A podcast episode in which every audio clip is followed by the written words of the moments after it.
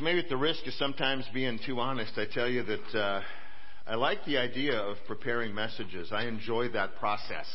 I like uh, I like the research and the reading and the praying and the the digging through and pouring through the Bible and the different translations and going through the the original languages written in. That, that, that's all really a joy for me. Where I'm, my stomach gets tied up in knots is this part, the delivering it. So I, I, I keep saying I'd love to be a sermon writer for somebody. That would be that would be my dream. Um, and I, I got to tell you, the last week and this week and, and next week, these have not been entirely joy-filled weeks of sermon preparation, and this is why. This is really heavy stuff. Uh, what we've made the decision to do is rather than take Holy Week and, and condense down into seven days when we really don't meet and gather and talk about anything, we've decided to stretch those last days and hours of Jesus' life out into about a month and a half. And so we get the opportunity to spend a lot more time talking about texts that we usually don't even get to talk about. And the problem with that is, is that they're not easy. They're heavy. They, they feel dark because there are people out there that we read about that their job was to inflict suffering on other people. I don't like the idea of torture and the, and the kind of cruelty that's involved and the reality that there are people, and, and the Bible says that this is what these guys did. Their job was to make the end of someone's life as miserable as possible. And more often than not in the church, we just pass over that. Uh, so we pick up the Gospel of John because we're not going to pass over that this year. We're going to talk about it. We're, we're going to really think about what Jesus went through on the way to the cross. And so, if you've got your Bible with you, we're going to be John 19, starting in verse 1. This is where the darkness really starts pressing in. This is where things really, really start to change in Jesus' life. Now, my whole life, I don't know about you, but I'm guessing your experience has been similar to mine. My whole life in the church and in pastoring churches prior to this one, these verses that we're talking about were skipped over kind of with the unspoken understanding that if you really cared about them, you can read and dig and figure it out on your own. Like as though we all just have this understanding about what's in them and discussing them was unnecessary. But that isn't the truth. The, the truth is, we don't want to know. We don't want to understand. We don't want to hear about it. We don't want to hear about the pain and the suffering and the darkness and the way that people treated Jesus because this is a real person we're talking about Jesus, the Son of God. That's what's really being discussed here. This is a real human life. Last time that I preached on this text in a way that's in any way similar to what I intend to do today was almost 20 years ago. I was told by the senior pastor at the end of the first of seven services that I had to change and clean it up. That was unnecessary. People didn't want to hear that. No, nobody wants to hear that stuff. It's unnecessary. It's, it's just too graphic. I think his word was gross. And he said, besides, we want people to come back and you aren't doing offerings any favor when you talk that way. Uh, truth is, we need to know and we need to understand. Because we need to understand the depth of what Jesus chose to go through for our sake, or words like redeemed and forgiven and resurrection really don't mean very much. It wasn't a quick, easy journey for Jesus. So as we move close to Good Friday, and we're only weeks away, I want you to consider who would you be in these passages? There's a growing crowd of people around Jesus. And if we don't look honestly at ourselves, and if we don't look honestly at what it is that Jesus did for us, then the power in Jesus' life and death and resurrection is really lost because we just don't understand it. We don't understand the price that's been paid. So my intention isn't to gross you out or to talk about things that are icky. My intention is to simply read the words of the Bible and deal with the text the way that it's presented to us. So, with that introduction, consider yourselves to have been fairly warned. Now, let's go on. Jesus had just in the middle of this series of trials that were really little more than a, a public spectacle to make a political point. And as I got thinking about this, how do we tie our world today and your life and my life into the events of 2,000 years ago that are just so different than the world that we live in? There's just not a whole lot that we can fairly relate to. It's not much different, I realize, that what we see every couple of years, certainly every time we elect a president who's a different party than the last president has been, what we see is this, this rush to dig into all the dirt that can possibly be found, spending millions of our tax dollars on investigations to get to the bottom of something that really never turns up much of anything. Few charges get filed, very little is revealed, and less is changed. And yet what happens is that there's a lot of press, and there's a lot of sound bites, and there's a lot of attention on the national level for a handful of people to advance whatever their particular agenda is. And don't blame it on one party or the other, one person or other. It happens every time there's an election. You know it as well as I do. It's part of what happens with people.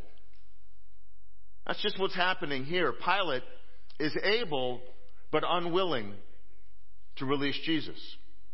And so he turns him over to these soldiers who would begin the process of a Roman execution for a prisoner who challenged the power and authority of Caesar. The problem is, Jesus didn't do any of that. He made clear in the passage that we looked at last week that his kingdom isn't even of this world. He doesn't offer much of a defense because he really doesn't need one. And yet it continues. His course is set in John 19, verse 1. Then Pilate took Jesus and flogged him. This is where I was told 20 years ago don't talk about that stuff. People don't want to know. See, we don't have any idea what it means to be flogged. This is where the barbaric torture for the Romans begins. It's the reason that the rest of the world feared the Roman army. They were ruthless. And they knew how to instill fear in everybody who saw what it was that they did to anyone who would in any way dare to challenge the authority of Caesar. The audience that first read these words, that first heard them, they knew what's being talked about when it said Pilate sent him to be flogged. They knew because they'd seen it, they'd heard it. They'd walked past the streets. They understood the weight of those simple words the way that we simply never will because they'd seen it firsthand. Often, flogging was a death sentence in its own right. In Jesus' case, we know it was only the beginning. There were men in the Roman army whose job was to flog prisoners. Their job was to whip them in such a way that it brought them to the edge of death without actually killing them. And they were good at it. The thing that just kind of scares me and makes me sad is that they may have enjoyed it. And why did they do that? Because it instilled fear. Because everybody who watched knew that it could be them if they weren't careful. A Roman flogging was brutal, it was bloody, and it was often a deadly death sentence. The prisoner would be tied with their hands bound together and stretched over their heads in order to expose their back and their abdomen. There was nothing they could do. They couldn't move. They were tied in such a way that all that they could do was stand exposed to whatever was coming next.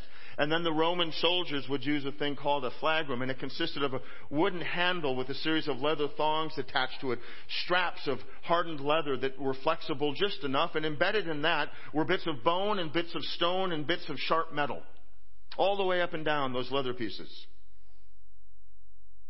The look of it alone would have scared just about anybody into saying whatever they needed to say to avoid feeling the business end of one of those.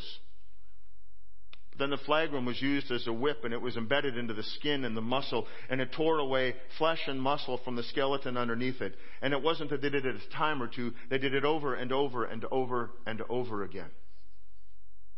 It got to the point where essentially it was no longer muscles holding a man up, it was the bones and whatever they happened to still be connected to.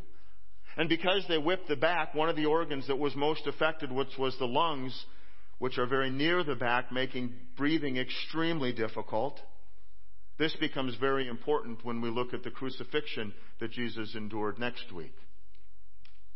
See, the Romans knew what they were doing. Massive blood loss that would begin immediately. Breathing that became incredibly difficult. The person would want to die and they just simply didn't.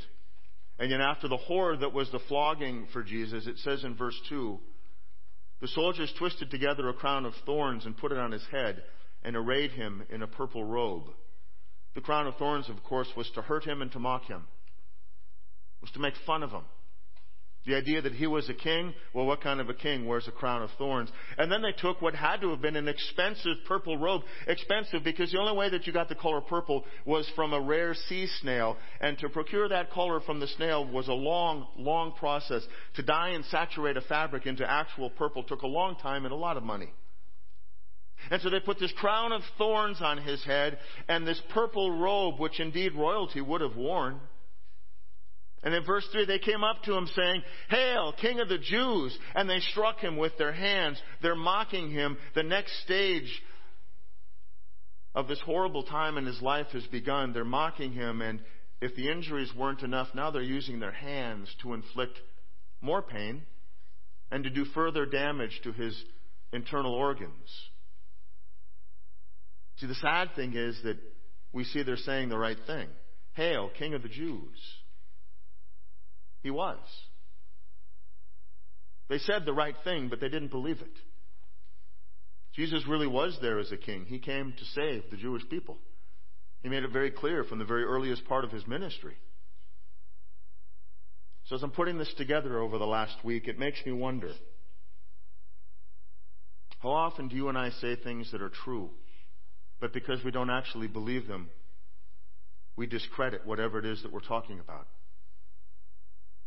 Have you ever prayed not believing God would really answer? Have you ever prayed believing that God couldn't answer? Have you ever prayed and kept on worrying? How about when we call Jesus our Savior without submitting to Him as our Lord? You know, sitting in church doesn't make us Christians. Submitting our lives to God's will for us. That does. You ever said you're sorry when you weren't? You ever asked for forgiveness or told someone you forgive them when you really didn't? How about saying that we're a new creation in Christ because that's what we're promised when all we're really doing is working harder to cover up, cover up the selfish sinner that we've always been? I wonder, are we any different? So I said at the beginning what I want you to do, and this is not fun and this isn't easy. Mentally, put yourself back 2,000 years ago. Where would you have been? What would you have said? What kind of stand would you have taken? And if you need help understanding, what kind of a stand do you take today? I'm not asking you what kind of a Christian you are. I'm asking what kind of a stand you take for Jesus. Verse 4 Pilate went out again and he said to them, See, I am bringing him out to you so that you may know that I find no guilt in him. Pilate is a wimp.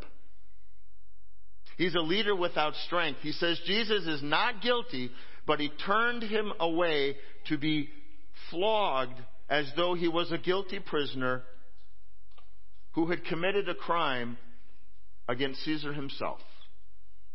Pilate says, I don't find anything wrong with them. And yet this all continues. Verse 5 So Jesus came out wearing the crown of thorns and the purple robe, and Pilate says, Behold the man. See, that was what Rome wanted to do, was they wanted to show you that they owned you. As a man or as a woman, Rome could do with you what they pleased. It didn't matter. Here's Jesus, beaten and bloody. He didn't say, Behold your king. He didn't say, Behold the Son of God. He didn't say, Behold your Savior. He says, Behold the man.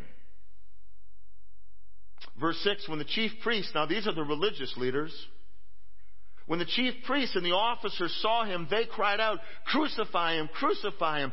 Pilate said to them, Take him yourselves and crucify him, for I find no guilt in him. This death hungry, blood-thirsty mob, a beating and a flogging wasn't enough. Now they wanted him dead. See, what they wanted was the comfort of their easy to follow rules and their crooked religious leaders that turned a blind eye to however it was that they wanted to live in their comfortable and faithless world that they had created them for themselves. What they had done is they abandoned God who came to earth in order to save them in the person of Jesus. And they said, crucify him because we want the life we already have. They would rather live under the oppression of Rome doing what they're told, running the risk of being flogged themselves than to recognize Jesus for who he really is. It was at this point that I realized I'm not sure how much of a warning beyond this I can give us. This is getting awful close to home. We weren't there, but might we have been? We didn't say the words. But in our own way, have we? I asked you recently, what do you really want? Do you really want a relationship with Jesus as your Savior the way that He presents Himself to you? Or do you want a fake, fake empty, sin filled mockery of a relationship with God where you use God's name in vain to put a rubber stamp of approval on the life that you really want to live? That's what's at stake. These Jewish people didn't want a Savior. They wanted to be left alone in their sin. What do you want? I ask you often, who is Jesus to you? What do you really want Jesus to be to you? Verse 7 The Jews answered him, We have a law. This is a Jewish law. This is not Roman law. This is not civil law. This is law without earthly teeth. We have a law, and according to that law, he ought to die because he has made himself the Son of God. See, the danger of law and religion, the danger of being more concerned about sin, is that we focus on that, not the relationship with God, which is exactly what they've done. They've called on their law and they've ignored the Son of God. Jesus didn't make himself anything. He simply is who he is. And they won't accept it. And so what they did is what evil people do all the time. They lie to get what they want. Remember the charge we looked at last week that they brought that got him here in the first place? He says, What's the charge against him? He's doing evil things. If he wasn't doing evil, would we have brought him? What kind of a charge is that? And so they lie because they have no truth to stand on of their own. Verse 8, when Pilate heard this statement, he was even more afraid. This is interesting because we saw last week that Pilate was afraid too. It isn't the first time that he's been afraid. Something in Pilate's wimpy, hollow heart knows that Jesus is more than just a criminal or somebody who's trying to, to accomplish something under the radar of Rome. He knew who he had just turned his back on, and he knew that he had a right to be afraid. Verse 9, he entered his headquarters again and he said to Jesus, Now it's just the two of them. Just the two of them talking. They're not in front of the crowd anymore. He said to Jesus, Where are you from? But Jesus gave him no answer. See, he's pleading with Jesus. Just tell me, where, where, where do you come from? I got to imagine in Pilate's mind, he'd never encountered any. He'd encountered all kinds of people who had stood against Rome. He'd never encountered one like Jesus. Where do you come from? He's thinking he speaks the right language, he has the right look, everything about him, and he's so quiet. He's such a peaceful man. Where do you come from? And, and I got to believe in Jesus' mind, he, he's thinking he wouldn't even understand if I told him. Pilate is pleading with Jesus to give him some out. Pilate wants to know just exactly what it is that he's about to do. So Pilate says to him, You will not speak to me? Do you not know that I have authority to release you and authority to crucify you? Jesus answered him, You would have no authority over me at all unless it had been given to you from above. Therefore, he who delivered me over to you has the greatest sin, has the greater sin. He's speaking, of course, of Judas. Jesus has just told Pilate the only authority that he's got doesn't come from Rome, doesn't come from Caesar, it comes from above, God. And Pilate didn't argue with him. And I think in our world today, we have got so many people that think they have authority. We've got so many people, whether it's religious, whether it's political, or whether it's just in the world around us, who think that they have authority that they have earned or taken or stolen or, or powerhouse their way into. But nobody has authority if it isn't from above. Pilate didn't even argue that. Verse 12 From then on, Pilate sought to release him. From then on, Pilate sought to release him. But the Jews cried out, If you release this man, you are not Caesar's friend. Everyone who makes himself a king opposes Caesar. He's taking threats from a mob full of people who have no power. But he knows what they're saying is if word gets back to Caesar that Pilate let a guy go who made a claim of being a king, he's the one who's in trouble. Pilate makes the mistake of having the fear but not being afraid of God. He's instead afraid of powerless people. And I have to wonder how often is that true of you and I? How often do we fear people who have no power and authority over us? Who might snarl and bark and growl, but who have absolutely no power whatsoever. Verse 13. So when Pilate heard these words, he brought Jesus out and he sat down on the judgment seat at a place called the stone pavement in Aramaic Gabbatha. Kings and rulers literally sat on a judgment seat when they made their rulings. Kings would sit inside the inner gate of the city, whoever the ruler was, and they'd sit on a platform with a throne, and they would judge the people as they came into the city. The people from the city would come out to the king, and they would bring their, their lawsuits, the things that they needed him to decide on, for him to judge from the judgment seat. So I could only pull one picture today, but this is from the northern Israel city of Dan. This is a judgment seat, and Deirdre is looking as judgy as she can.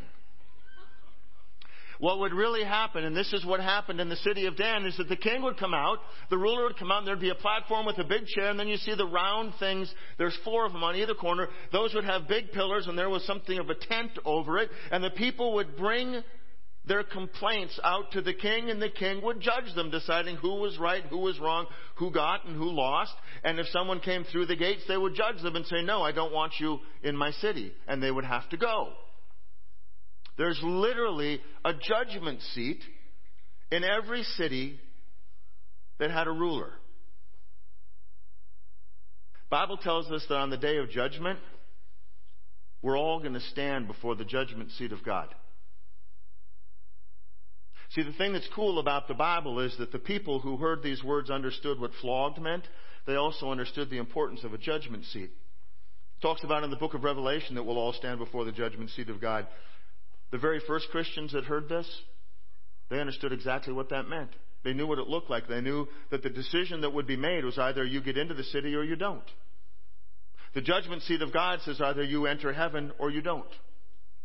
They understood it, and so often we pass over these words and these passages in Scripture as though we all understand them when we don't. And one day we'll all stand before the judgment seat of God, which is why we have to have these difficult messages sometime. Verse 14. Now it was the day of preparation of the Passover. It was about the sixth hour, and he said to the Jews, Behold your king. You know what's interesting about this? John includes that this is all happening with a religious festival, the biggest one of the year. All of these righteous, religious people are not nearly as worried about the celebration that they're in town for as they are about doing away with this guy who claims to be their king. And in that verse alone is a contrast that we can't miss. He says to the Jews, Behold your king. I believe that Pilate is stating a fact as he understood it. I don't think he's mocking Jesus. I think that there's a part of Pilate who really understood and knew who Jesus was. Problem is, Pilate's too afraid of losing his political position. If the Jews revolt because he lets Jesus go, he's out of power. So just like Jesus, Pilate refuses to take, or just like Peter, Pilate refuses to take a stand for Jesus. And Jesus is left on his own. And it makes me wonder how often do we have the opportunity to take a stand for Jesus and we just don't because we're afraid of what people will say about us. We might lose our power. We might lose their respect. They might think that I'm crazy. They might wonder why it is that I go to church. I've been able to keep it a secret up till now. Peter did it, Pilate did it, and I think all too often you and I do. Verse 15, they cried out, Away with him, away with him, crucify him. Pilate said to them, Shall I crucify your king? The chief priests, the religious leaders, answered, We have no king but Caesar. Can you imagine someone saying something like that today? Jesus isn't my king. My king is fill in the blank. So what about you? What in this life do you worship? Do you welcome Jesus into every moment, every conversation, every interaction? They said, We have no king but Caesar. And that sounds pretty crazy to us, but you know what? It happens every day in America. We haven't changed. If anything, we've just gotten better at it. You know what happens every time we have an election? At any level. City, happens in school boards, it happens in counties and states, and it certainly happens nationally. Never ever have I taken a stand politically in front of you from this pulpit, nor will I. What I have said to you is this vote with your faith leading your vote. Don't vote with your political agenda leading your faith. It doesn't work that way. If we ever are ever going to do anything as Christians, our faith has to mean something. It has to have some teeth. And what that means is if you vote for someone who stands against the commands and decrees that we read in the Bible, whether you agree with them or whether you don't, if you vote against Scripture because your political leaning is in the opposite direction, you have just declared that Jesus is not your king, but a modern day Caesar is. Put in the name of the political candidate who stands for what you believe in. If you don't like the way our country is headed, but you don't work for and vote into office strong Christian candidates, you just voted for Caesar. If your politics are more important to you than living and accepting the truth of God's Word as revealed in the Bible, unchanged, you have chosen Caesar. You announce to the world that you have no king but your preferred political agenda. Americans are no different than that death hungry mob 2,000 years ago. Why? Because we choose our wants and our preferences and our politics over Jesus, over the clear language of God's unchanging word. We deny Jesus just like Peter did, and we choose to make Caesar Lord of our lives instead of Jesus. We choose a false idol, an empty promise. We choose to stand with the crowd that denies Jesus rather than standing up to the crowd for Jesus.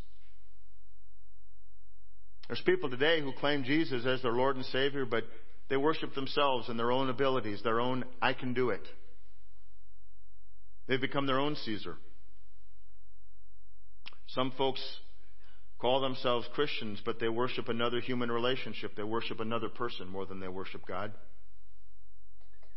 Today we're seeing churches, entire denominations, that have forsaken the Word of God for a religion of convenience that feels good to them. And every time they gather together, they take the name of the Lord in vain as they worship a political ideology that denies God the way that God has revealed him to himself, to a, himself to us. They preach political correctness in hopes of not offending people without any concern for the way that the shallowness and the faithlessness of their gatherings offend God. And yet, what we're told to do is to take a bold stand for Jesus. As I thought about it, and thought about how I shouldn't talk about it, and then realized I'm going to anyway. There's people in America today, and I'm going to let you run this one through your own filter. You're going to get it. There are people living in our country today who do not believe in one known and called Allah, but who have made Allah their Caesar and they bow to worship him and everything he represents. They block the very name of God from being spoken, all the while lifting up this ungodly agenda in hopes of political and personal and financial gain. That's calling Caesar a king. I know this is a tough message, and I'll tell you this. This is the non soapbox version that I wanted to preach. This is the non Steve version that sticks to the text and lifts up the word. Had you gotten the version that I wanted to preach on Thursday, you would have all walked out. Because if I'm passionate about anything, I'm passionate about preaching the truth of the fact that nothing can stand up in competition to Jesus. And yet we do it all the time. In fact, we replace him. We knock him off his throne with whatever it is we more prefer. That's the world we live in. We're taught it's okay. We're taught in churches that it's okay. You don't like what you hear, then ignore it. So now you've heard it. What are you going to do with it? Fact is, some of you may choose to never come back. The truth of God's Word is more than you want to deal with the way I've just presented it. That's your choice. But be careful about something. Whatever easier to swallow, more politically correct, less offensive version you might choose to follow may not point you to God. But one day you still will find yourself before the judgment seat of God. That's why Pilate was afraid. Pilate knew what he was really up against. We've got to be careful not to worship a Caesar of our own creation instead Jesus, instead of Jesus, the Son of God, as our Savior and King. And increasingly, we live in a world that makes that unfashionable. We're three weeks away from Palm Sunday, four weeks away from celebrating the resurrection of Jesus from the grave. You have one month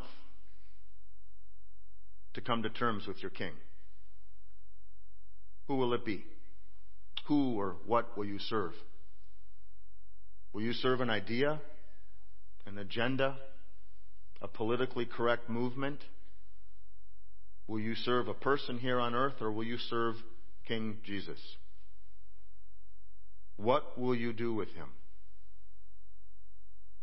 What will you do with the fact that he gave himself over to the Romans and willingly allowed himself to be flogged, tortured, humiliated, and crucified? Why did he do that? Well, number one, he did it because he was obedient to his Father's will. But you know why else he did it? He did it because he loves you. So what are you going to do with him? What are you going to do with the kind of love you'll never be able to repay? What are you going to do with the kind of love that allows a man to willingly give his life for you, asking only in return that you believe in him? What's your response to be in love like that? Going to accept him? Will you deny him? Ignore him? Believe in him? See, here's the truth Jesus has done everything for you. Now, what eternity is waiting for is to hear what you will do.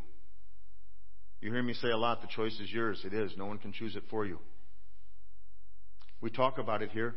I do my very best to tell you what the Bible says, where God stands on it, but at the end of the day, the choice is yours. You're going to follow a Caesar of your own choosing?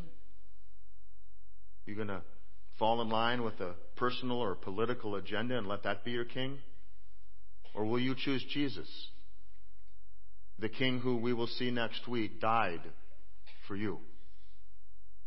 And all that he asks in return is that you believe in him. What will you do? Let's pray. God, this is tough stuff. It's heavy. It feels dark. It feels sad, but it shouldn't feel sad. God, the, the reason that Jesus went through all of this was for us because of our sin. Because we are quickly and easily inclined to choose other things and other people over and above Him. God, rather than us getting defensive and feeling offended, help us to use the words in this passage today to draw closer to you. To realize that Jesus went through all of this. He didn't have to. He chose to for us. Because He loves us. 2,000 years before any of us was born, Jesus died because He loved us. There's a lot of different responses that the world has. One of them is to ignore it and pretend it isn't real. Maybe he'll go away. But you know, the response that you are waiting for, hoping for, that you desire, is that we believe, that we accept him, that we give up living life on our terms and submit our life to him. That we give our lives to the King who gave his life for us. Only in the power of your Holy Spirit can we do that, God. Thank you for this passage. Thank you for sending Jesus to do for us what we cannot do for ourselves. It's in his name that we pray. So, uh, you know, the thing in universities and colleges today is trigger warnings, right? You got to warn the students when something that might set them off is coming. So I'm going to give you a trigger warning like you need it. Next week we're going to talk about the crucifixion. You think today was heavy? Come back next Sunday. But here's the deal. In only a couple weeks after that, we're going to celebrate the resurrection. And that is a big deal, right? Here's the thing. We get the whole book. We don't have to see it as it's happening. We get to look back and we know God wins. Jesus wins and He's alive forever.